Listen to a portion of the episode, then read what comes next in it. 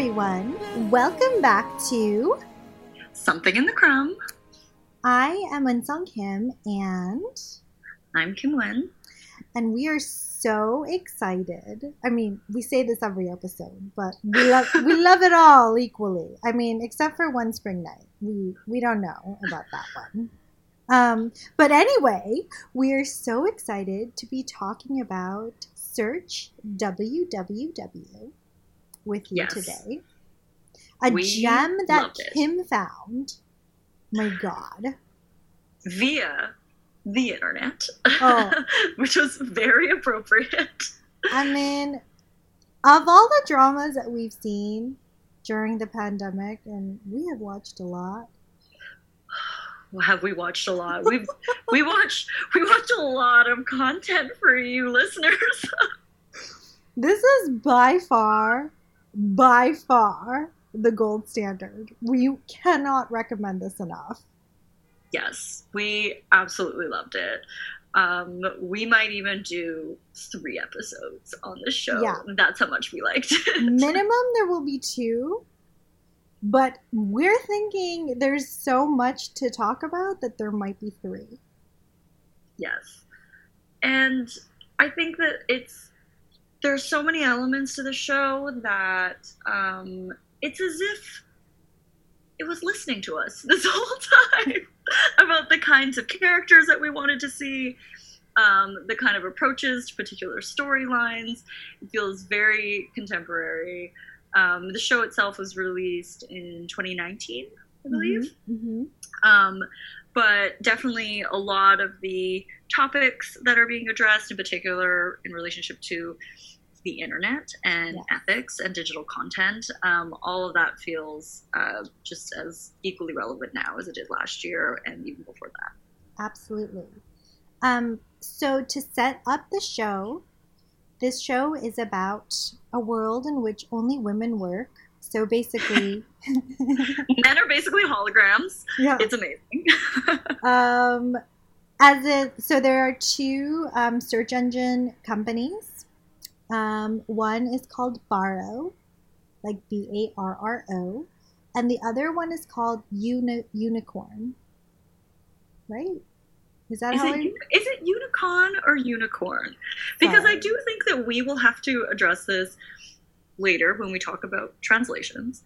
But even in the show itself, it is referred to as unicorn, but then somebody, one character, continuously refers to it as unicorn, and I don't know what's happening. So one of them, I mean, honestly, I think it's much nicer if it was called Unicorn, but you know, we're it's Yes. unclear. They're we all, can call it whatever we want. Yeah. I mean, it's a show. So. one is Barro, so that's all you have to know. The other one is, and in Korean it's like Paro, um, which I think like, I think there's like a play on words with that because, like, you could sort of say that it's a play on like the notion of doing something the right way, right? Oh, that makes perfect Yeah. sense. Yes. So, um, because in Korean, like when they say like, "Oh, it's what Paro would do," like the way that it's almost set up is like it. The borrow way would be like the right way, like the correct way. Ah, yes. So um, that's the way that the two companies are set up. Their unicorn or Unicorn um, is a matriarchal empire. Finally. Finally, Even though we hate empires, doesn't matter. Yeah. not a co-op, but it's like only women work there in all the leadership positions. You see men sometimes, but it's like they're not in senior management. Like from the they se- barely even talk. Like, like, like it's like I think that you get to like episode four, maybe five, and like, but it's basically it's like, like it's this is a universe in which it's just not even a question that like women run everything, and and Unicon is just like yeah, you keep going up higher up the ladder, and it's just more women. It's more great. women. Yeah, so they make all the decisions. Um, but because this is a, you know, a neoliberal corporation, they're all evil. Like all of them the CEO, the executive director. And then we have our main character um, eventually Tammy because her Korean name is Tammy, essentially Tammy, right? Um, Yeah. We'll explain that, that that in a second. Who is essentially put up to be like a sacrificial lamb in this like political sham trial, and then is fired for for like standing up for herself, um, yeah. Well, and taking the fall. and taking the fall. taking the fall for some um i mean i don't know do we call it illegal it's technically illegal um or it's baseline unethical uh the deletion of a search term that comes up in these like search rankings because um, politically could damage um, uh, a candidate for prime minister Yes, and or Yes. president or something. Yes. Yeah. and and that basically the one of the higher ups um, at Unicon, uh, her mother-in-law runs. Um, KU. yeah, well, I don't know what KU Group is though. It's like a media corporation. It's some kind. it's essentially like a conglomerate. So like it does everything, and I think Right. that like it is really playing off of this like, you know, like Samsung and Hyundai Yeah. and LG. Yeah, yeah. They don't just make cars; they make like washing machines and like everything, right? So I I think it's like her mother-in-law represents like she's like the head of this like multinational conglomerate um, and she is interested in the search engine business because she thinks that it can be leveraged for her political connections and that's just how she's been using um, this business essentially that's she's been fucking with it for this reason Yes. And she has a vested interest in a particular candidate. And when something comes up in the search, uh, the search query about, or the search results about um, something that could harm this candidate in some way, um, it's the call is made to basically have this removed before it catches on. And our lead character, Tammy, is not okay with this because she's like, you cannot delete this. And there's a whole, um, and we'll talk about this, I think, maybe in more in depth in a future episode, but this idea about the ethics around around information on the internet, around the search, and how it's constructed by the people, by the public. It belongs to the public, and that by manipulating it, you are then, you know, entering into propaganda. You're entering into this kind of like surveillance and censorship like you know all of these things. And she feels it's completely unethical to do this and tries to stand up and say that you know no you can't. Um, they go ahead and they delete it anyway which then precipitates this trial and all of this other stuff that then they basically throw tammy under the bus and uh, she has to then she basically loses her job um, at unicon. Yeah. and because you know a show would not be complete without an exciting rivalry of some kind immediately Barro is like hey Tammy come on over you know come on to the fun office and let's like why don't you rebuild your life over here Right. So, Embaro is this company where it turns out we received this pro tip from my brother that it's based on an existing company um, in Korea called Watcha, I guess. watch a play Watcha Play. Um, and so Barro is a company. It's not a matriarchal empire. It's, there's a useless man named Brian who walks around with a ukulele and tells he everyone. literally is yes um, he, had, he couldn't have a better name there's just a useless man named Brian. Yeah, literally.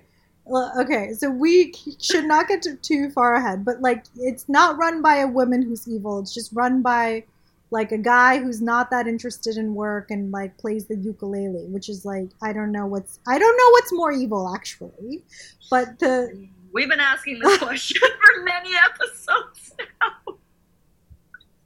same question, same same. We're still asking. it. yeah, we're like, do you want to have lunch with your boss during Your your, boss lunch? named Brian, Yeah, or do you want to be abused yeah, by your boss in a pantsuit? But she's a woman. um, so the company ethos is that everybody takes on a English sounding name in order to alleviate some of the hierarchical um, the hierarchy of calling someone not just by their Korean name, but then by the title that would follow after. So like, so no one's like director Tammy. Yeah, Ev- Like, people are just Tam. Tammy. Yeah, but like, but everyone still speaks to everyone else in the formal, and I think this is also because. Um, in a more normalized corporation, maybe some of the senior management would be able to speak casually, like in the informal, to like the people who work be- below them, and like basically no one can do that at Barro. Everyone has to have a white name and or whitish sounding name and speak in the formal. Well, and what's really funny is that um, one of the younger employees, I think, says to Tammy, like, "Can you just, when we're out of the office, can you just like call me by my real name? like, like, can you like not call me like Jenny or whatever? like, Yeah, to- I know. so, um, and like, we thought a little bit about like, yeah, so like part of this, like, the environment of this corporation is that like it does this. Everyone dresses super casually. People have tattoos. Like, you see, like, it's like a United Colors of Benetton ad in there. Like, you see all kinds of people, like, not just Koreans. It looks like everyone's having fun. It turns out you're still like working 72 hour shifts and like at the hospital with a bloody nose. like that scene was like so intense. But like, mm-hmm. Yeah, I mean, well, Barro is very similar to um, like our publishing house in Romance is the bonus Mm. book, you know, where they're and it comes out later, I think, more about this, but it's not as if that they are like just slacking off, e- even though there are a lot of scenes of people, and even the office is like open concept, and there's like a lot of like, I don't know, like foosball and like junk, you know, kind of around to make it seem as though everyone's having a good time and if this is a casual office. Um, but everyone there works a lot of overtime, and uh, like there are several instances in which they're like, "Well, we're going to be here all night" or whatever, and they're just as equally kind of uh, exploited. exploited, you know, through their work. It's not any different in that way. But I think that like it does speak to the general like um, corporate culture, you know, the difference in corporate culture. So like Unicon feels, and you brought this up, where it's like it feels very old school in a way, like really traditional, like a like a typical like corporation in the sense that like you know the hierarchy is very clear. Everyone is like ultra professional. You know, people are wearing these like suits. There's boardrooms. Everyone has separate offices. There's a lot more. It's like over expressions of their wealth. You know, like through not only their like nice offices, but like the clothes. The they have nice cars. All of these things. And when we get to Barro, it's it seems to skew um, younger. Like there's a lot more younger people working there. Um, everyone is dressed more casually. It's like, you know, and people kind of um, they come in and out of spaces to communicate with each other. So like Brian, who is um, ostensibly the CEO, uh, but he's mostly playing the ukulele and complaining about having to work.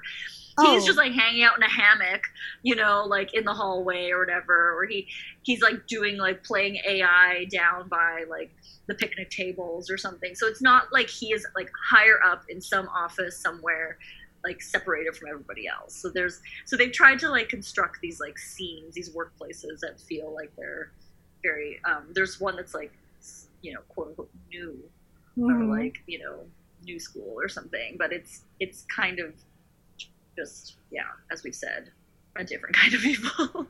Yeah, I mean, I think that like from what Joe told me about Watcha, like the actual company that Barro might be based on, they do require employees to take like mandatory like vacation, which I think is like it's it is like a non-traditional approach in Korea or like in a lot of corporations to so I think like a lot of tech companies from my understanding like if you don't take your vacation you can just get like paid out for them right so like no one's like asking you to take vacation versus like it's like this is a dynamic where I mean I don't know if this is clear for Barro but like I think that they want you to feel comfortable. They want you to like have fun at work. Like mm-hmm. you'll you'll probably also spend the night there, but like that is the the veneer.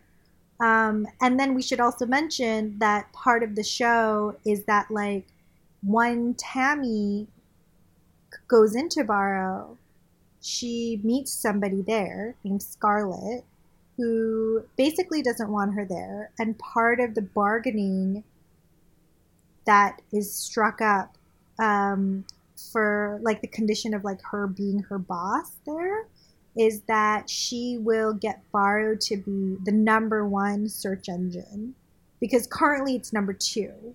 So like Unicorn has been number one and Barro has always been number two and like Tammy will make it number one um, because I guess nobody wants to be number two. So um, yeah, so like, but then like no one ever brings this up ever again. No one ever talks about this whole like number one like as like the it wasn't the bargain or the negotiation that Tammy will make Barro number one within six months. But Scarlett doesn't really bring that up, right? So, yeah.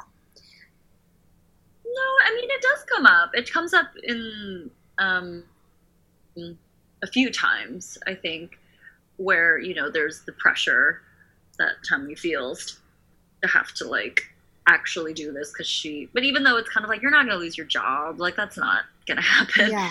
but i think it's almost it has more of a purpose in terms of um it's almost like a promise or some sort of re- like it's an indication of uh her relationship to scarlett more than it is about her like her professional success. Like it's kind of like I am promising to you that I am this is how loyal I'll be basically to you know rightfully suspicious of the fact that um, you know here's someone that's come from this um, competing search engine or search company and it's like uh, you know what are your motives basically into this place? And i think that she wants to kind of prove her commitment to Barro by saying that like I'm gonna work super hard to like put it on top basically. And and that that's like it's not, about I don't know it's it's a funny thing too because I don't think that um it's like I don't think that's it's like totally against the fact that she might be doing it because she just wants to get back at Unicorn. But I do think that she, because of the kind of culture at Barro and this sort of feeling like it's a family or something, she also is a bit more concerned about like, you know, you shouldn't come here just for like a basically for revenge, you know? Right. So I think this is where we can sort of talk about like how um, the like we love this show on so many levels. I mean, there's only re- like there's only really women. This isn't like Misaeng or something where it's just all men and then like some small sad girl in the corner, right? Like impossible to watch. Yeah. Um I mean I liked Misaeng, but like I don't think I'll watch it again. So. It was like hard for me. I couldn't get into it because I just didn't care about that sad boy. I was like, I'm sorry, you have this other female character who's amazing. And again, we go back to the sad boy, and he like plays that sad game and he does like it just was too much it was too sad it was too sad and like there's this one female character and like she doesn't really get any outfit changes it's just like so many like navy suits again and again that is not this show you like only have you so you have these four you have three women so we kind of covered three of them um, but there's really like four women. We were like thinking that it's like a four tiered women show, is how we would think of it. And that they represent like kind of different routes and different options, maybe like for the like w- women as they navigate the workplace in a neoliberal capitalist society. Um, and so, like, we will go through them to sort of think about, like, each one. Um, but also because, like, their interactions are so interesting. Because I think because you don't have a lot of shows where where you, you have so many shows where there's like one woman right? Like you don't have a lot of like interactions between the women. And this show is like all about not only the interactions but the power power differentials and then also like the violence right? Without like it being like just women hating women. It's just like what are we going to do about the fact that like these are women like what are we going to do about this question of abuse? Like what are we going to do about this question of violence? Like what do we do about all of this? Yeah i mean i think you know first and foremost we should say that it's amazing to have a show that's up about tech that's just like all women because we know that is not true go um, korea. um you know and that it's not even a question you know here at all.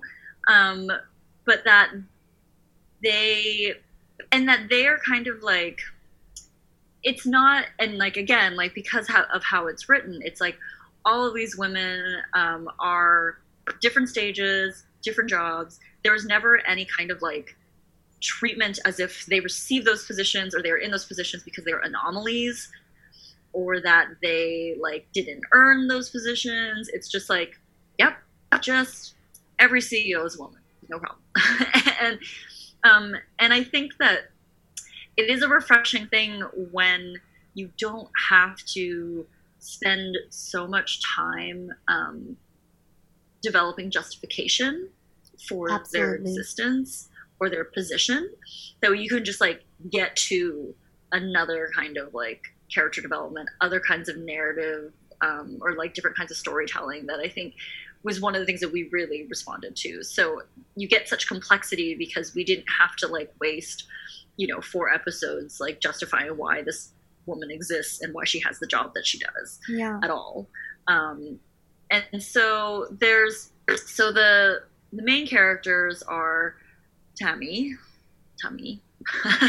like Tammy, just feels sad as a name, but yeah. okay. um, and uh, so she's the one that was from Unicorn, moves to Barro. Um, Scarlett is around the same age as Tammy, but just like a little bit younger. Um, I think maybe I feel like it's like less than a year younger or something. But um, she has basically worked at Barro. Um, I think for most of her adult life, it seems, um, but slightly less experienced uh, than Tammy is. Um, and then both Scarlett and uh, Tammy know um, Song, who is what is her title? Is she direct? She's executive director. I thought she's like basically yeah, like one... executive director. Yeah, she's executive director. She's one step below the CEO, so she's not the CEO of um, Unicorn, Unicon. Um, but she's like one step below. Song Kayong was was that her name? Kayong, Song Kayong, but like yeah.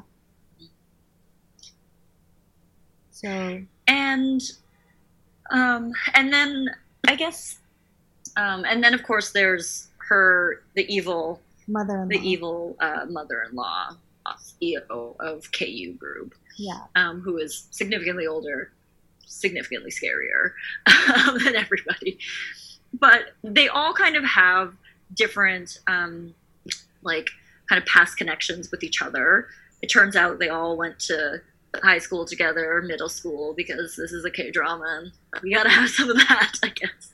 Um, but the uh, Scarlett and Song have like a friendship, a long standing friendship since high school but Tammy and Song have been um, they've known each other for a number of years because they basically uh, I don't they didn't start Unicorn together, but but they might they as well. Really, they were like found, but they, they might have. They yeah. basically like made it what it was, yeah. you know. And it's not it's not clear if they like founded it, but I do think that they like were very like at the beginning of Yes. that and like really made it what it was. And it even developed um, this code of ethics. And it really indicates i think that like they have maybe came into um, they came into this field in a particular kind of way believing certain things.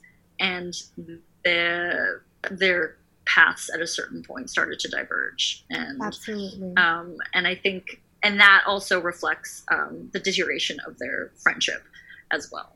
So we should also say, perhaps it's obvious, but the queer lesbo overtones are just so there's so, so much potential. Like there's like a scene where Scarlett and Kyung are essentially like it's like so clear that there's something that they're feeling or like I actually thought they were gonna kiss. I was like, are they gonna kiss now? Like she like Scarlett like looks at her with this kind of like um desire that I actually think you don't really get in K drama. There's also several scenes where like they're just like sleeping over, which is like innocent, but also maybe not. I don't know. Like it's just it's all it's very clear that like what's and like Tammy a few times um is about to cry and the thing that she's upset about is the fact that her relationship with Kyung is like just not it's just like every time she's like I think this is the end of our friendship and it's like you said that like two episodes ago you know but like this is the thing that really eats her up um, even though like all of them are sort of more or less linked to other men in various ways various holograms like it's very clear that it's either like this potentially queer relationship or just like the strong intimacy of female friendships that drive these women's lives which like honestly just feels a lot more accurate. Like it's just a lot more accurate of an assessment i think of like both workplace stuff but also just like women's lives. Yeah, I mean, I think that they like it's really, you know, the work, the work drama is feels very realistic and it's like exciting and all these things that are going on and but i i think that you get such a nice um nice balance in terms of like what drives these characters you know and like and they do want to be successful and they are professional and they are you know all of these things are good at their jobs but they also like i think they do them in part because they also have like such commitment or dedication to these relationships like these female relationships actually you know Mhm. like i think that the things when things go wrong it's like you know it's so upsetting to tammy because her friend it's like she's disappointed in her friend you know and, Yeah. and it doesn't mean that she like kind of wastes this time in a way of like letting it distract her from her job. But i think she's like this is the part that bothers me the most. It's like it's not even that this company is going to fail or that we've lost all these shareholders or blah blah blah. It's like that you're kind of a shitty person and i'm friends with a shitty person you know and i don't like that's the part that upsets me because i remember you when you weren't shitty mm-hmm. and and i think and you know going back to like the the kind of goal that was set for Barro it's like that was more about you know her commitment to her friendship to scarlett and trying to like prove that she could like earn earn that friendship more than it was that you know this was like she had to make this company work or something Yeah, and I will say that like I think that part of the um, conflict in the show, in terms of the friendship for like all of the women, is like the potential change in Kyong. Like, so like Scarlett and Tammy are very much committed to some abstract notion of like internet justice or like internet ethics. And like it comes up sort of again and again that like Kyong is not. Kyung is like kind of more involved in like the vested interest of KU Group, meaning that she's like involved in corruption. She's involved in like this kind of like you know, she's just basically not interested in like internet ethics. Like, what is that? Like, she's that's not what she's doing. But I, I think that part of the tension that Tammy and Scarlett are feeling half the time is like wondering how much does the workplace change you as like a woman, as a person, as a friend. We have four women, very, very different, on very different trajectories. And like they are really interested. I, th- I think that in particular, they're all interested in Song Ga-kyung in particular in different ways. But like Scarlett and Tammy are really worried about the fact that like the business has changed her for the worse, right? So like working in a corporation in tech has changed her for the worse. And the evil mother-in-law, the CEO of, KU, is worried that working has essentially made her less obedient, maybe, or like mm. less easy to control. Um, but we we like did want to talk about how like, you know, how like the four of them really represent the kind the very various different kinds of powers and conflicts and routes. Like Scarlett is a little bit less experienced, and I think that she really brings the voice of like what's like the most ethical, the most just thing to do versus like Kim was bringing up that like Tammy is like realistic, really. Like she's like the realist. Um, Kayong is like a little bit more of like a corporate drone where like she sort of does she's like senior management. She's like okay of going with the flow. And the CEO of KU represents like hard power, like hard violent power and like I guess it's something we could talk about if, later is like, do we think it's different when it comes from a woman? Like, how is it different when it comes from a woman?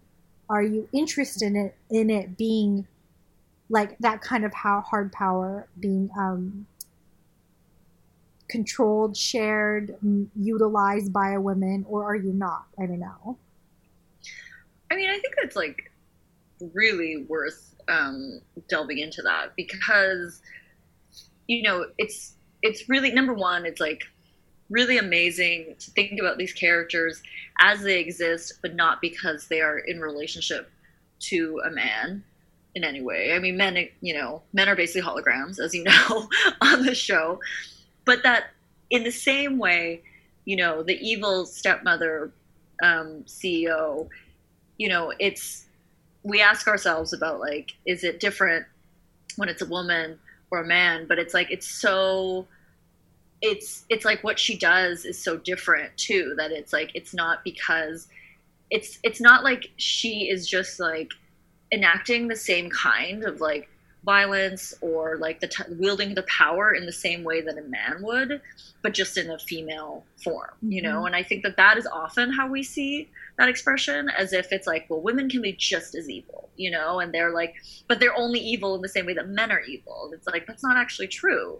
And i think that what we get with her is so interesting because of the precision of her power and how she actually um, how she expresses it is you know through like varying degrees of manipulation varying degrees of like i mean like physical and emotional manipulation you know. I think she is you know she's ruthless. She's absolutely ruthless. But she doesn't like i don't know. It's like it's a different kind of it's a different kind of violence versus like the brutality that we often see um, men enact when they're in these kinds of positions. And it's not simply as if she just took on you know that role in order to like express that she has power um, i think she she definitely uh, is more committed to a kind of psychological abuse warfare, and psychological yeah. warfare as you can tell by um, her you know her daughter-in-law and i think that like it's the kind of like wearing down, you know, that happens that you can see that after like um, you know, when they try they try to humanize this character a bit more because I think initially in the beginning you're kind of like, oh, she's so awful, you know, and like and but you kind of start to see also that like 10 years of abuse at the hands of this evil stepmother or this evil mother-in-law um, you start to see how she start you know it's like these reproductions of abuse. And that's truly like the success of um, the evil the evil like mother-in-law right? Is that like now you have someone that is like replicating this behavior. That Absolutely. that's actually kind of ideal in a way for her. Yeah. I mean so like this mother-in-law is like i don't think we've ever seen a character like her.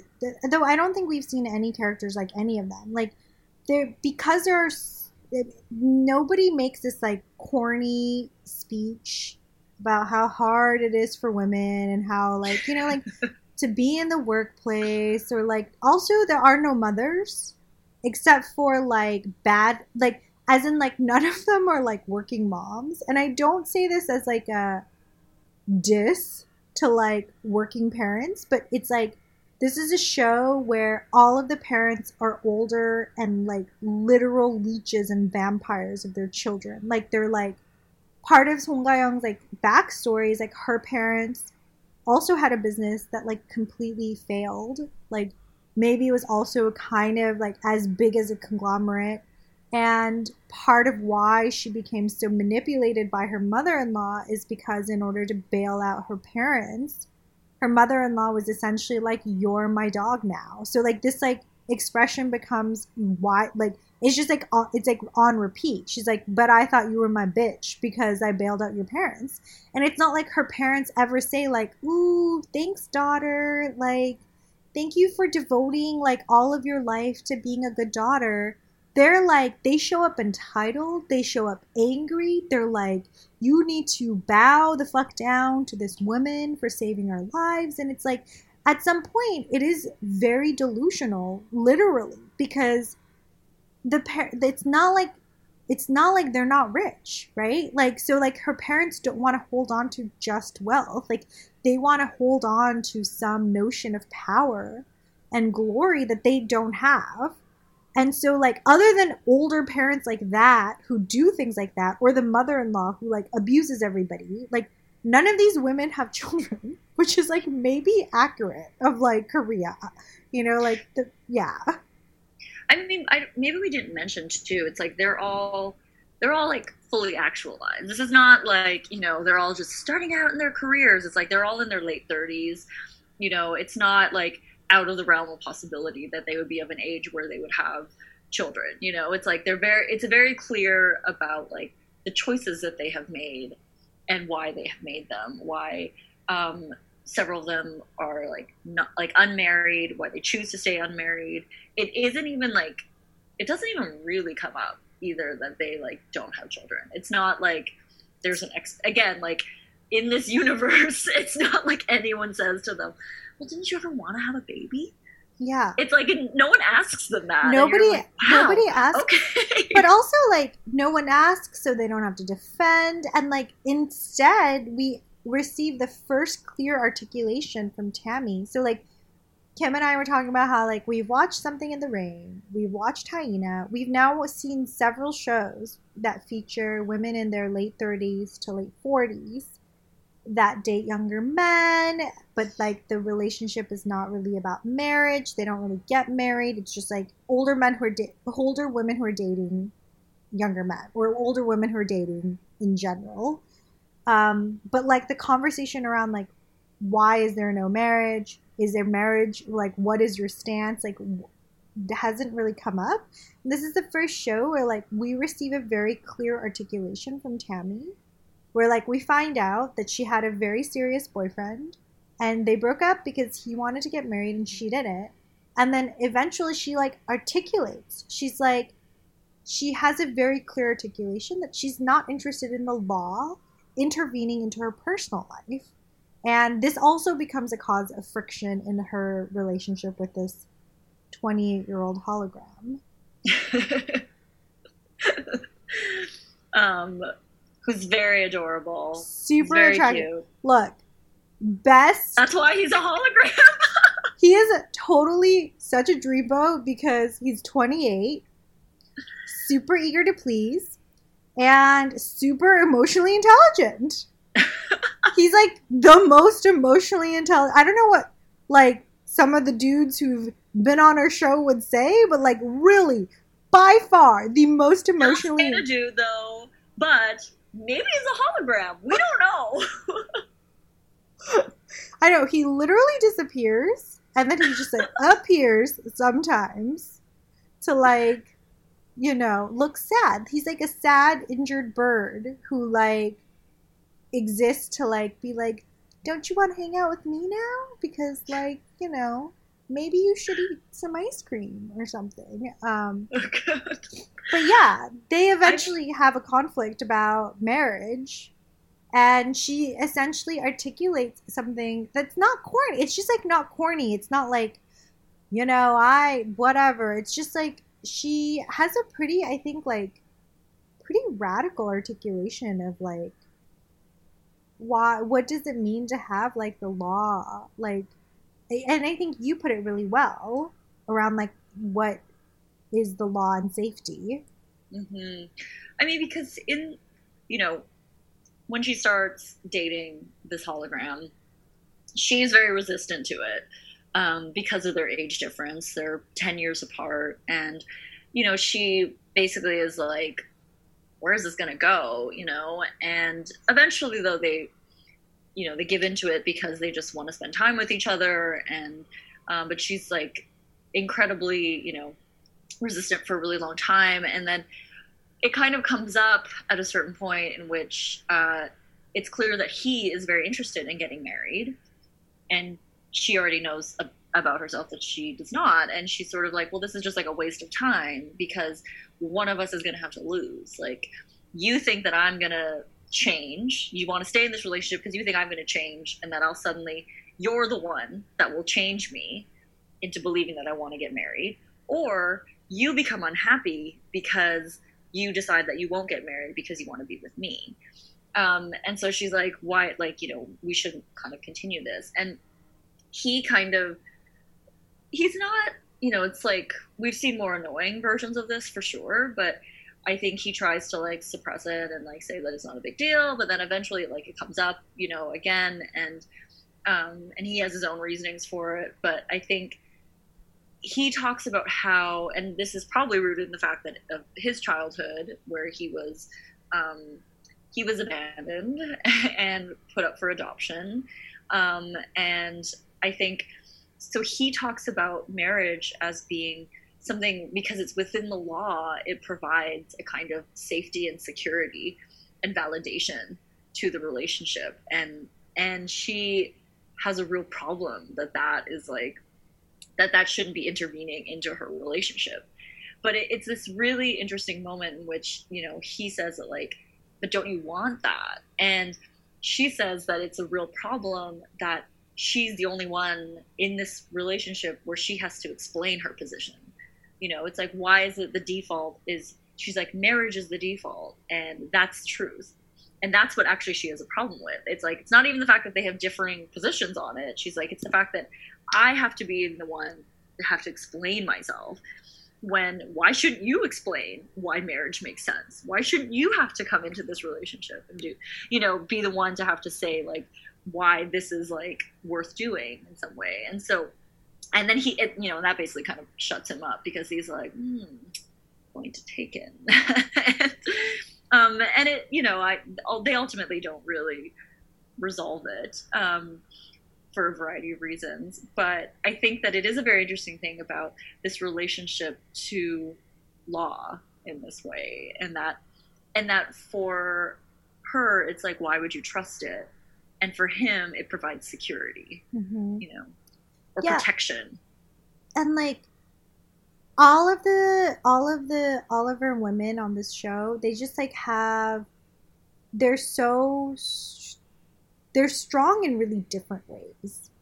You know, and I think that, that that's the other thing that was like just really exciting. It's like you have Tammy who's like she's subtle but like assertive, right? Like she's really thought about a lot of the things that like that she wants. And like Kim said like right before we started uh, recording that like she's really outcome driven. So even this like even the way that she's approaching this like relationship with the you know the our hologram is like really like well if this is the outcome if we already know the outcome like why go through the process of it so like everything is just very like it's like this kind of like almost like um, jarring matter of factness that like I think is usually associated with like masculinity, but like mm-hmm. it's really not because in in the way that it manifests in her, it's almost like what she has become to really survive, but also like the way that she just understands the world.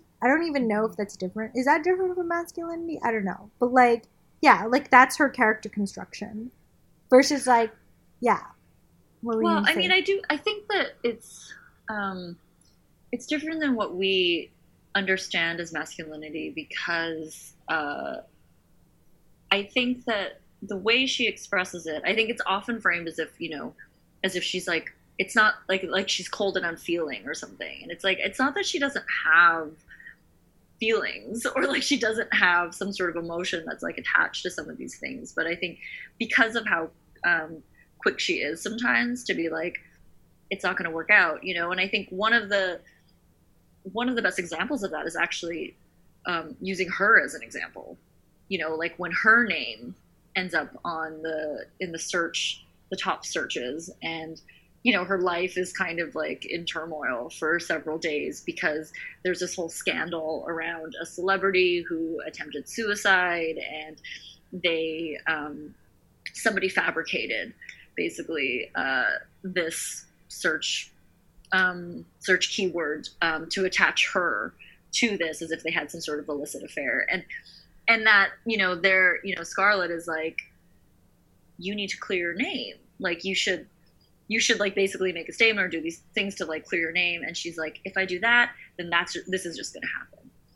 No. And like basically like and it's like she recognizes that outcome even though it's like one that hurts her in the end. So it's not it's not as if she's just like this kind of person who is like by any means necessary, I'll get to the end, mm-hmm. which I think makes it a bit different than a kind of masculinity somehow. Yeah. Yeah, absolutely. Um and then also like Scarlett who like Kim has nicknamed her Rage Girl because like you know, her background story is like she used to be like a judo like a competitive judo person? I think she was like basically before she she got injured, mm-hmm. um, but she was primed to be like a national athlete or something. So she's physical, you know. I mean, she's beautiful, but like she's like she, she literally shows up to situation. Her her background story is that she has a criminal record for beating up a guy who assaulted her in the elevator. But like after he assaulted her, she assaulted him so hard that, like, due, due to the legal system that Tammy is so suspicious of, they gave her like they, they they they charged her with physical assault. I don't think they charged him with sexual assault. So you know, but like she's like she's not ashamed of this. You know, like after she finds out like her boyfriend was cheating on her, she's like, I don't care if I get another like I don't care if I get another charge. Like this is like this this beat down is happening. So like like she she really shows up to places like ready to like actually get physical, but I think that this is then translated as just kind of like the raw energy she lives with. Like she's just a very like she does things with her whole body. Like she has like a hundred percent of her energy into it and she's not as outcome driven. She's like a lot more process based and she's she does things because she's interested in like being inside of that space which is a very different kind of like strength but like also like really just had was really nice to watch like throughout the show i think like she brought that kind of like energy to the the presence of the the space of like the women right versus like mm-hmm. well i think it's because she isn't she's very instinctual, you know, and I think that she like really um, just like trusts her gut in a kind of way that is, I think, you know, for Tammy, it's like she's like so practical and so realistic and like two steps ahead. And for the Unicon, um, basically everyone at Unicon, it's like calculated, you know?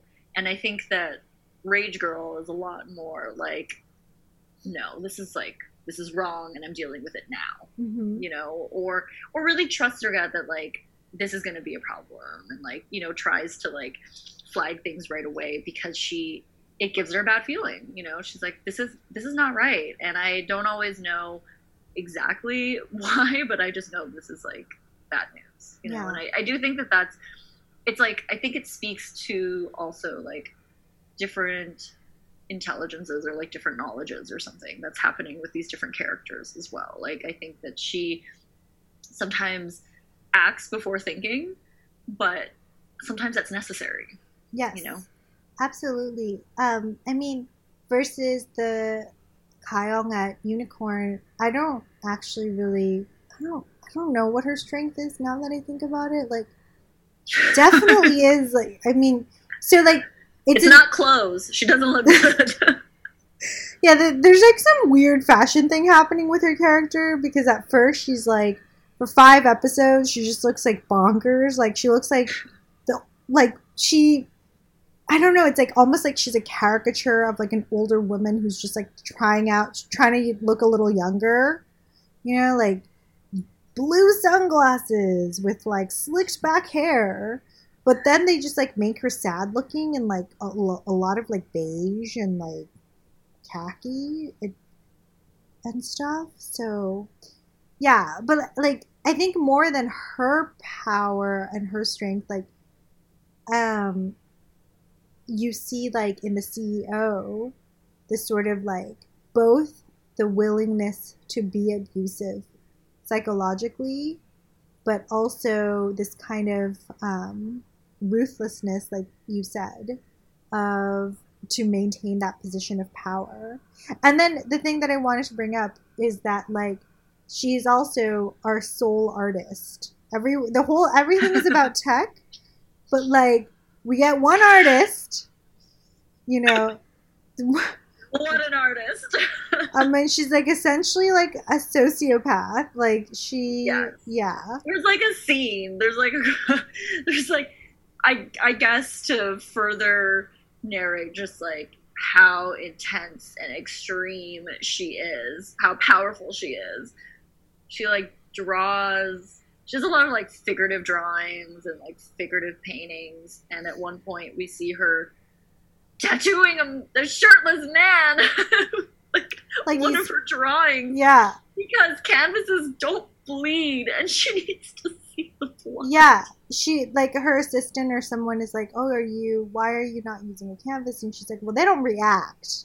And I'm like, "Who are you? Like Santiago Sierra? Like you're like a neoliberal artist or something? Like you're just like you're a torture artist essentially. Like just like torturing people. Like um and like part of like the one very fascinating interaction she has with Kyung is like you know she doesn't do something the way that, that this like CEO grandmother wants um, nobody's cuddly, by the way. There are no cuddly elderly people. There are no wise older people. I think like that is really important. Like none of the parents are wise. Tammy, we don't even know if she has parents actually. Like We know nothing about her family life. we just like know how much she works, how outcome driven she is, and about all the relationship issues that she's had because she's like really non-committal, super distant, yes. you know. Avoidant detacher is how the the she might be analyzed in like the like the psychological attachment arena, right? She's just like, what? No, can't attach, can't attach. Um, we don't, we don't literally don't know anything about her parents, and this is kind of important because we know everything about her holograms parents, like Yeah. about like the Korean woman who abandoned him and put a him up for professor. yeah, she, and she's like, what a fucking bitch, okay? Like, let's just call it what it is. Like, she's like, because, okay, and this is like no disrespect to all of the women who like were, are like put into these situations where there's like economic hardship and like they feel like they have to make this decision. That's not what we're talking about. We're talking about the fact that like this woman, like, basically becomes a professor, is reunited with her son, and won't introduce him to anybody in her life. Won't see him in any other space other than office hours. Like he literally visits her at the university during office hours. So like when she dies, there's this whole scene where he's crying where he's like, I never got to do anything with her. Never got to go see a movie with her. He can't even really go to her funeral because he doesn't know how to introduce himself. It's like so much abandonment in his life. I mean, it's so that was so sad. It was so incredibly sad because he was like, you know, and how he found out about her death was through the news, like the search engine just had said, you know, that there was a car accident and this professor had passed away and he recognized her name. Because who would who would call her or who would call him, you know, to let him know that this had happened. And and she is like she saved him in her phone contacts as like student or whatever, which was like extra, you know, demoralizing and sad for him. Um, but also that she, I mean, he doesn't.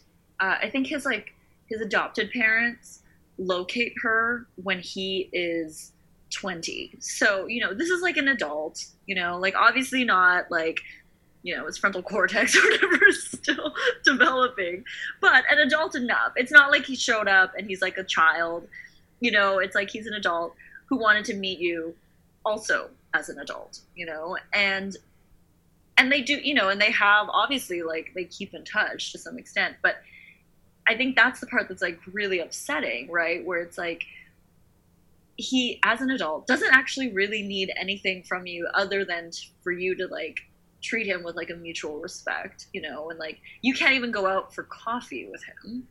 And it's just like this transference of shame that she mm-hmm. still has about what had happened. And and it's it takes until um like basically their last interaction before she passes away that he like they're e- able to even talk about what had happened you know in this way and and it's just like i think it's just really upsetting because again like you're an adult your current family are basically all adults and you can't tell them you just like can't tell them that this like you know and that and truly like he really doesn't need it. Like he actually gives her money, you know, like he like gives her money to like because he just like wants to help support her or whatever. But she's a professor, she's fine, you know. He she gives him money whatever, and it's like it's not like he's like there's in any way any type of dependency actually. Like, and he still seems to have like a decent relationship with his adopted parents. It's not it's not as if like he and as we've said he's a very like emotionally adjusted actually hologram. So i think that's like extra like a sign of like um, the mother's like terribleness and kind of emotional immaturity around this where it's like wow your abandoned offspring has more awareness about what this like this whole thing was than you do. And that's sad. I mean and i think maybe like it's exciting for us when we watch a show that doesn't like glorify the parents or like you know make them into these pious holy creatures but like it was intense. All of the parents any parent featured on the show was just a terrible parent. Like you have the holograms korean mother who like continues to keep him a secret. Like he's like this you know, like he's a secret, right? Like how humiliating for him to like. Th- there's a scene where he like sees how his name pops up on her phone, and it's just like for him to like watch his name pop up as like Morgan student or something, right? Versus like when her son calls, it says like son, right? Like so like I think like you see like that kind of this like endless abandonment that he's like feeling and facing.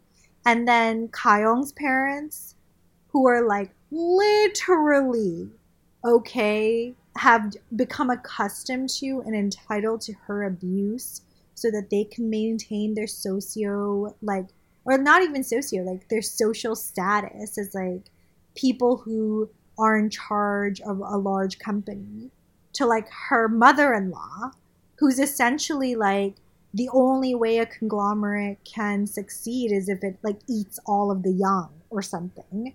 And then that's it. You guys, like there's no other parent. All of the all the people who are older are just like they're literally there to plot your death or abandon you. Well, and I don't feel as though anyone I'm trying to think of like I don't think there's a character that's obedient though. You know, which is actually also great because often we'll see, you know, the person that is disobedient is considered like this like the one that's, you know, the one stray child or something. But actually it's like almost every character in the show in some way is kind of um if they're not abandoned then they're disobedient to mm-hmm. that, which is great, I think. Um, but like you know the so the evil the evil CEO um, mother, her son. Um, I think you know we haven't really talked about him. He is the youngest son, um, and therefore basically useless to her. Actually, the only value he had was that he was able to marry this woman who was in charge of the search engine.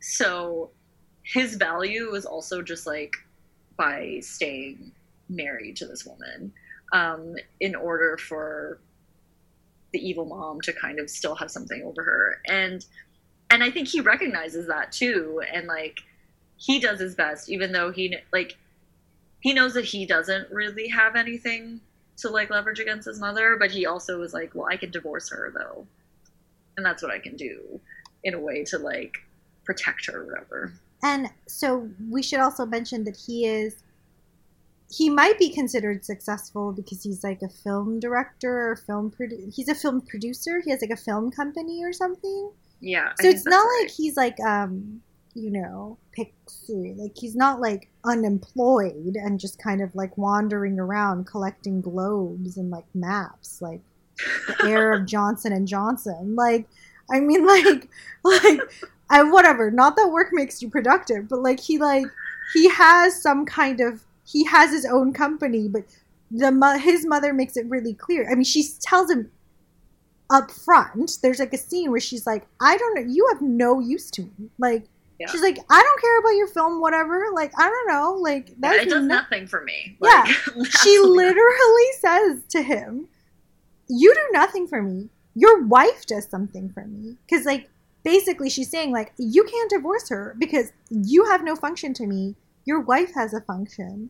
And, like, your function to me is to, like, be loyal to me. And so, like, that's a scene where we were, I was just like, wow, this is, like, such a such an interesting show where like every single every single parent is just like actually this is they're not interested in their children's well-being they're interested in what their children can do for them mm-hmm. and like they refuse to even think about the possibility of them eventually needing to step down, to like grow older, to mature. It's like they're like, this is my power. I'm going to hold on to it. I'm never going to die.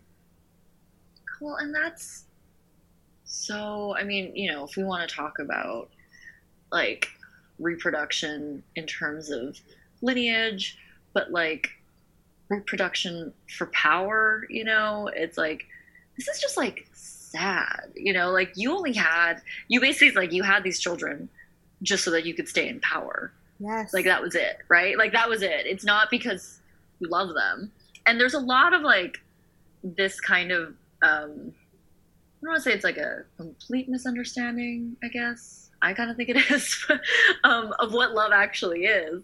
But they are just like they they talk a lot though about like this is just like business, you know, and that relationships like having these children are basically just like it's about business interactions. It's like she only had these kids probably so they could get married and like she could, you know, create business partnerships with other conglomerates and other like politicians and other, you know, whoever that she could then leverage for her own her mm-hmm. own status and her own position. And it has nothing to do with like happiness. It has nothing to do with like even I don't know, like it, it isn't even in this way where it's like um, the kind of guilt of like, you know, you need to do this because you're going to be the head of this corporation someday. Like she doesn't even say stuff like that. It's like, no, no, no. This is about me. It has nothing to do with you. There's just like there's no there's no pretending that that's what it is. There's and, no element of sacrifice on behalf of any parents at all. Yeah, and and in fact, the sacrifice is all the children. The sacrifice, like it's it's it's like all of the children are parentified children, and like all of them are actually a lot more mature and ethical than their parents, and it's like and they're the only ones that they that, have been sacrificing. And in fact like the conflict seems to be like they themselves feel like they had to be sacrificing. So Kyung definitely felt like she should have been i mean she was like beholden for 10 years. Like you know she was like the sacrificial lamb for 10 years. And like her like the the husband also until like the moment like they divorce and like we should probably talk about like the absurdity of their marriage and divorce in some other episode. The 15 episodes that we could do about this. But yeah, like the parents are not there to sacrifice, like at all. This is a completely a fantasy. They they constructed as like a fantasy that like has to be dismantled. And it's the children that are doing this, and it's not even it's not even like the, that they're sacrificed. They're just like abused, like constantly under the banner of sacrifice and love and so I think that the fact that they none of them have children, I don't think that that's a coincidence, right? Like. I think mm-hmm. like I think in some strange way, like you know, Kyung like says very consistently, like my dream is to disappear. Like she says this like four times. She's like, my dream is to disappear. And Tammy's like, I'm not gonna get married. This doesn't mean that she's not gonna have children, but like it doesn't really ever come up. You know, like that stuff just doesn't come up. So I think that like even though these are really strong women, it's like they're not on the path that the the generation right above them took, which is about a reproduction of heteronormativity that mm-hmm. then was only for the maintenance of that particular generation benefit. Mhm. Yeah, absolutely. And I think that they like don't really um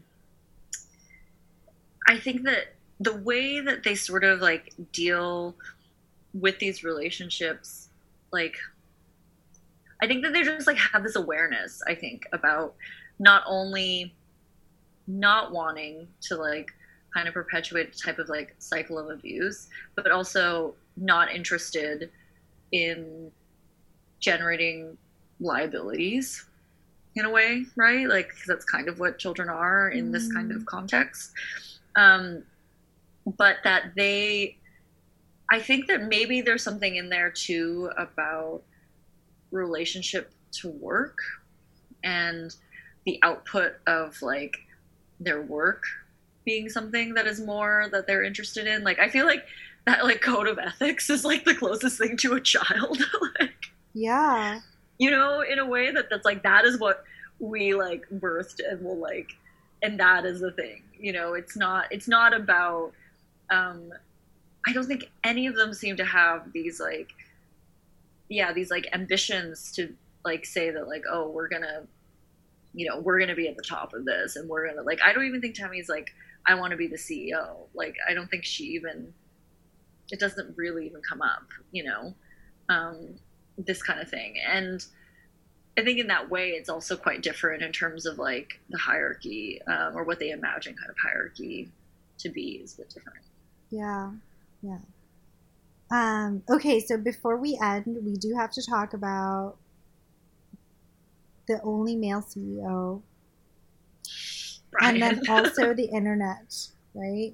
So, like, Kim, do you want to tell us Oh, yeah, Brian. I mean, we don't know really why Brian exists in this universe. It's initially because he was so useless.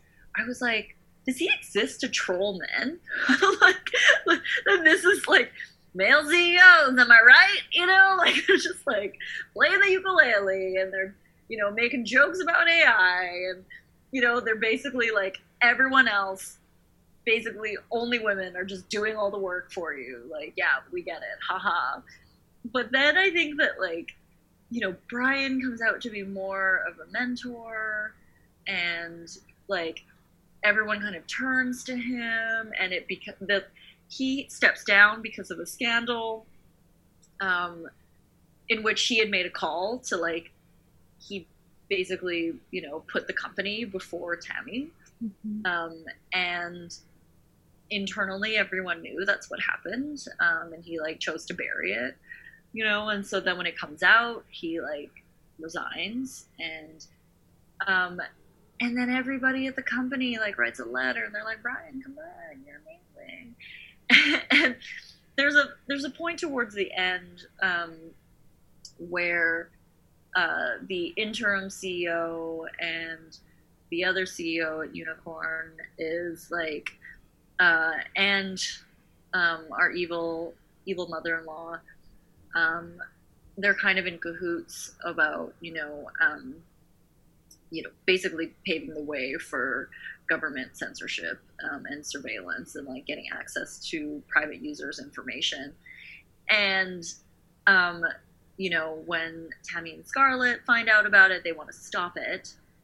And they don't have a lot of time to do it. And so they try to block um, the interim CEO, whose name is Kevin. Mm-hmm. And, you know, and it's like this kind of powerful scene, you know, where they are like standing there and they're like, they like hold hands and they're just like we know this is like basically a pathetic attempt but we're going to do it anyway because it's all we can do is just like stop you from coming in today. And we don't know what happens tomorrow but this is all we can do. Um, and you know it's like this powerful moment where they're like coming together to stop something. And then like fucking brian comes in you know and like the revolving doors and his hair is slicked back and he's wearing a suit and everyone is like, oh, thank God, Brian is here. And I was like, are you fucking kidding me? Oh I'm like, God. we did not watch this show for like 14 episodes or whatever the fuck it was for this fucking ukulele to come and save the day. It was so upsetting. I was like, are you kidding? And so then he shows up, and then Kevin is kind of like backs off because Brian's like, not today, Kevin and that's it. And I was just like, what the fuck? I don't understand why we've spent so many episodes constructing this universe, this fantastic universe, in which men are holograms for Brian to have to be the one to get that save. Which I am just like, I'm suspicious. I feel like maybe somebody there's like a higher up at a studio somewhere that felt that like you know I'm like I don't know my conspiracy theory, but I'm like I think that someone was like we gotta give Brian something you know, like a redemption moment. And I just like feel like that was really unnecessary.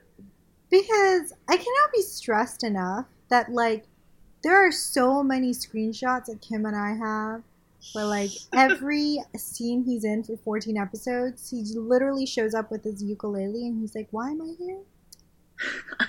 oh, I guess I'll just go back home. Or he like makes up a little song where he's like, I don't want to work and it's only Monday and Tuesday I'll also not want to work. It was a literal work. song. That is exactly. Literal. I you think I'm making this up, but I'm not. And like, there's like another scene where he's just like, I don't want to be here. I just want to be home. Like he like literally has like four like every single scene. It's just like him like like Kim is saying trolling men He's literally there to be like, I don't want to be here. And then all of a sudden, he like is like the savior, and we're just like, come on, like somebody was messed with because this is not the creativity that we've been working with for all of these episodes. And also, like, I don't know, I could have even lived with like a little bit if it if it like I would have rather accepted the corruption and the surveillance of everybody in this fictional show over Brian saving the day. Whatever. That's more realistic. yeah. Whatever. Okay. Well, I think that because of it, it's like it's just it's so unnecessary. Yeah. It is so unnecessary. It's like Unicon like top down is entirely women no one questions it in this universe. I don't understand why for like when you have the you know the company the search engine that is the one that is more ethical the one that is like more fun the the good one the good one that one is the one that is run by a man like but maybe but maybe it's because it's not the good one. mm, right It's definitely not the good one. Um, before i mean they're both they're both terrible they're both terrible. All of it is terrible. No one's a co-op, but the women are so cute. It's true. I mean, just Tammy and Scarlett, and like Yeah. our little hacker. i love our little hacker Our hacker is the best. Jenny is that the hacker's name? jenny's the hacker yes. Jenny's the hacker. Um, before we end, we should probably touch on. Well, we should either touch on terrible parents again or the internet, depending on how many episodes of this we want to do. but to preview a little bit more of the things that we want to talk about. Yes. I mean, we're going to talk more about terrible parents. We're not done. We're not done with terrible parents because it's going to come up again um, and again and again because it's just Korean dramas. But also, I think like the terrible parents will be a way for us to continue to talk about her Tammy's relationship with the hologram, which we really didn't talk about very much. yes, we'll delve more into their specific relationship, um, including, again, uh, why we just don't believe in childhood first loves as well. Boo! Boo, not a thing. Nobody remembers anybody at 15. That's not real. Um, and I think uh, we'll delve more into also, I think, Scarlett's relationship with um, her beautiful idiot who is like 22 and an actor. Basically, we're just going to talk about how these women just like Priyanka their lives, and we're fine with it. So. Um, and then we will also do a full episode where we talk about the internet because that is the main, you know, that's the main business that's being sold here. And how, like, this really conjured up this, like, 90s fantasy of, like, the egalitarian space of the internet, where, like, it's a space of, like, community that you come to um, that's about freedom. Um, and it's almost like it's these companies are like just grappling with questions of surveillance in 2019 right so it's like the show is like really strange because like it's really like conjuring up like the fantasies of the 90s with that where like surveillance isn't really a mechanism yet versus like we know at this point that like all of this is surveyed at all times but I Mhm. do think like the the passion that like Scarlett and Tammy work with in in really protecting like the internet ethics that they believe Mhm. exists is something to think about because like it is definitely a marker of like the fantasy of the internet of like what is what could it have been?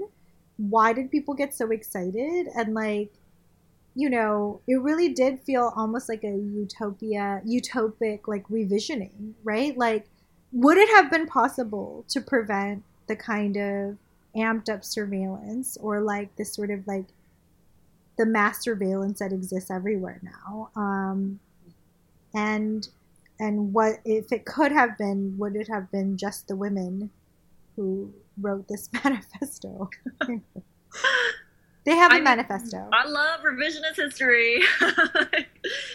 um, yeah, I mean, I think that it is a. I think it's like a. Even though this is like a 2019 story that you're like, I can't believe we're only thinking about surveillance now. I do think that this is from you know, especially living in San Francisco, this like push and pull that people still have about like greater good or something, and these Mhm. like kind of these like white liberal tech people Sure. who believe they are doing this kind of good work at the end of the day and that they still buy into it even if they don't believe in like the internet as like complete utopia hmm i think that they like there's a lot of lies that you tell yourself that like the world needs this app because it's going to help you know this person be able to do this or something Yeah. and I think that that is something that comes up in the show too. That like on the one hand, you know, in the very first episode, you can see that Tommy is like like incredibly skeptical, you know, when she's being interrogated and they're like saying like the internet is a free place. And she's just like is it? And, yeah. you know and she knows it to not be true but at the same time still has like some type of um yeah like this like internet ethics code that she still believes in in some way. And so i think that that kind of um conflict internal conflict is one that still exists around tech and whether it's like something that can be i don't know redeemed or something. Exactly. Um, so that's like yeah we'll get more into that. Yes and we'll talk more about the fashion because it's kind of lovely. It's great. I mean, it's two great. two out of four characters anyway. Great. I mean, we will talk about why the two were great and why the other two were like, what is happening? You know, but um, yeah, like there's so much to talk about. So we're so excited to do at least two more. We'll do two more, right? Okay. Oh yeah. I feel like we barely scratched the surface. I know. I'm like, I can't believe we have to end. But like, we can't be one of those podcasts that are like. I was like looking at some different podcasts, and like there was one that was like three hours, and I was like, "Is this what's happening in the pandemic? People are just recording like re- really long podcast episodes, you know? Like, is that like a ASMR like sleeping podcast? Like, why is it three hours? it was like a comedian's podcast, and I was like, this, "Oh, these episodes." Enough said. I don't okay, know. yeah, I didn't listen to it. I just I made this observation, and then that was it. But um, we will be back. Thank you so much for joining us, and we are excited to talk to you next time. Yes. Thanks so much. Thanks, everyone. Bye. Bye.